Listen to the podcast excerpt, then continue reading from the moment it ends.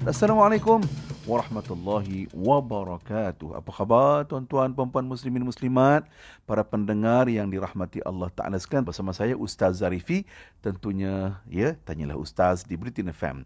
Saudara sekalian, sesampainya Rasulullah sallallahu alaihi wasallam di Madinah, antara seruan pertama yang Rasulullah sallallahu alaihi wasallam bagi tahu kepada penduduk Madinah buat empat perkara. Ha, apa dia? Nombor satu, sebarkan salam. Nombor dua, jamu orang makan, beri orang makan, belanja orang makan. Nombor tiga, sambungkan silaturrahim. Dan nombor empat, salat pada waktu malam ketika orang lain sedang tidur. Sesiapa yang buat empat benda ini, kata Rasulullah, tadkhulul jannata bisalamin. Masuklah syurga orang itu dengan sejahtera. Baik, tuan-tuan, ha, ini peluang kita ya. Nombor satu, kalau boleh kita buat semua-semua benda ni tuan-tuan. Empat-empat benda ni kita buat. Sebar salam, jamu orang makan, sambungkan silaturrahim. Dan nombor empat, kita solat malam. Ha, kan solat malam maknanya qiyamul lail lah.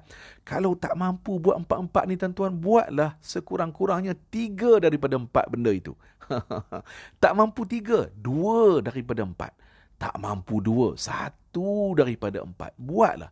Tuan-tuan, kerana apa? Ini janji Rasulullah sallallahu alaihi wasallam.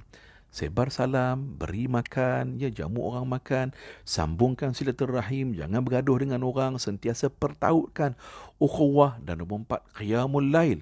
Tuan-tuan, ini empat-empat inilah yang menjadi pintu masuk kepada kita untuk masuk syurga Allah Subhanahu wa taala. Tuan-tuan, jom kita viralkan viralkan apa yang disebut oleh Rasulullah ini untuk sama-sama kita buat dan sama-sama kita masuk syurga Allah Subhanahu wa taala. Saudara terus kekal dengan kami.